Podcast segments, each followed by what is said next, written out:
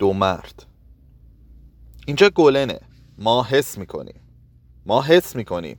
از این هوا که تنفس می‌کنیم. از هوای گلن. پاسبان. شماها دیگه کی هستین؟ دو مرد. مال بانوی سالخورده هستیم. مال بانوی سالخورده هستیم. اسم ما رو گذاشته کوبی و لوبی. پاسبان. خانم زاخاناسیان تو آپوستل طلایی منزل می‌کنه. دو مرد. خوشحال. ما کوریم. ما کوریم. پاسبان. کورین؟ خب پس خودم دوباره میبرمتون اونجا. دو مرد. مرسی آقای آژان. خیلی تشکر می‌کنیم. پاسبان. متعجب. اگه کورین پس از کجا فهمیدید من آژانم؟ دو مرد. از آهنگ صدا از آهنگ صدا. تمام آژان ها آهنگ صداشون یکیه. پاسمان. مشکوک. مثل اینکه شما دو نفر خیلی سر و کارتون با پلیس افتاده. مرد های کوتوله چاق. دو مرد با تعجب. میگه مرد. خیال کرده ما مردیم. پاسبان یعنی چی؟ اگه مرد نیستین پس چی هستین؟ دو مرد. خودتون می‌فهمین. خودتون می‌فهمین. پاسبان. باز خوبه که اقلا سر حالین. دو مرد. به ما کتلت و ژامبون میخورونن. هر روز. هر روز. پاسبان. پس اگه من هم جای شما بودم روی پاهام بند نبودم. خب بریم دیگه. دستاتون رو بدیم به من. خارجی ها چه اخلاقای مزهکی دارن. با دو مرد به طرف شهر می رود دو مرد. میریم پهلوی بوبی و موبی. میریم پهلوی روبی و توبی. دکور بدون اینکه پرده بسته شود تغییر می کند. روبنای ایستگاه راهن و همچنین اتاقک بالا می روند. قسمت داخلی هتل آپوستل طلایی نمایان می گردد. حتی ممکن است یک مجسمه مطلای یکی از حواریون مسیح به عنوان علامت مخصوص هتل با حالتی روحانی از بالای صحنه پایین بیاید و در وسط صحنه در فضا معلق بماند. وسایل تزئینی فرسوده همه چیز مستعمل و کهنه خاکالود شکسته پوسیده و از مد افتاده است. گچ های دیوار ریخته.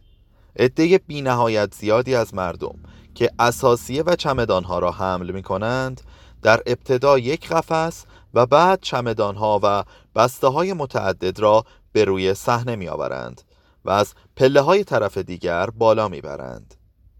شهردار و معلم در سمت راست جلوی صحنه پشت یک میز نشستند و عرق می خورند.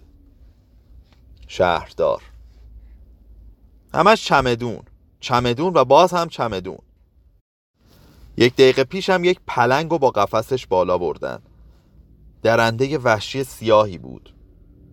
معلم.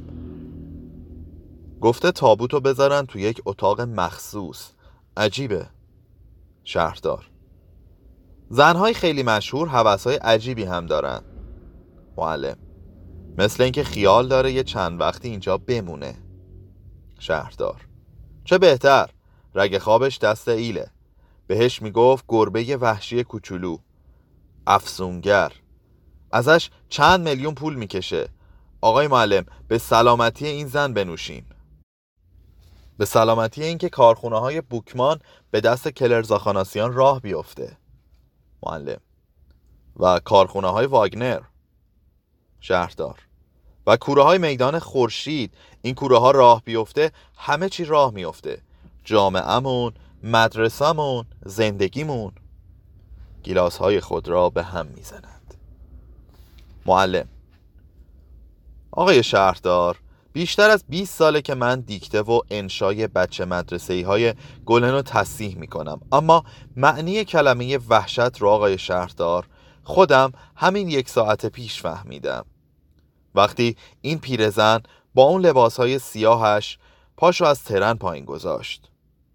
مو به تن من راست شد. مثل اسرائیل به نظرم اومد. مثل اون رب و نوع مرگ. رب و نوع مرگ داستانهای یونانی. بهتر بود به جای کلر اسمش کلوتو بود. چون آدم باور می‌کنه که این زن بتونه تارهای زندگی ببافه. پاسبان وارد می شود و کلاه خود را به یک چنگک آویزان می کند شهردار. بفرمایید اینجا پهلوی ما آقای سرپاسبان. پاسبان پهلوی آنها می نشیند. پاسبان.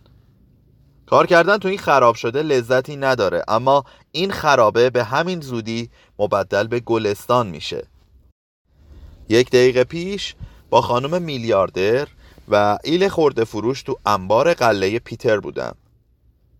چون اون صحنه باحالی شد که بیا و ببین. دو نفری مثل اینکه تو کلیسا باشند تو خودشون فرو رفته بودند.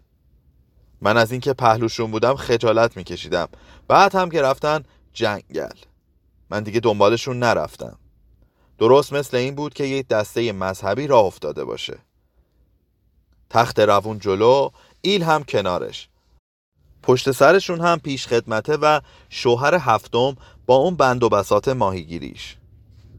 معلم مصرف مردش زیاده. لایس ثانیه. پاسبان. آخر همه هم اون دوتا مرد کتوله خیکی. نفهمیدم اینا دیگه چه سیغه این معلم.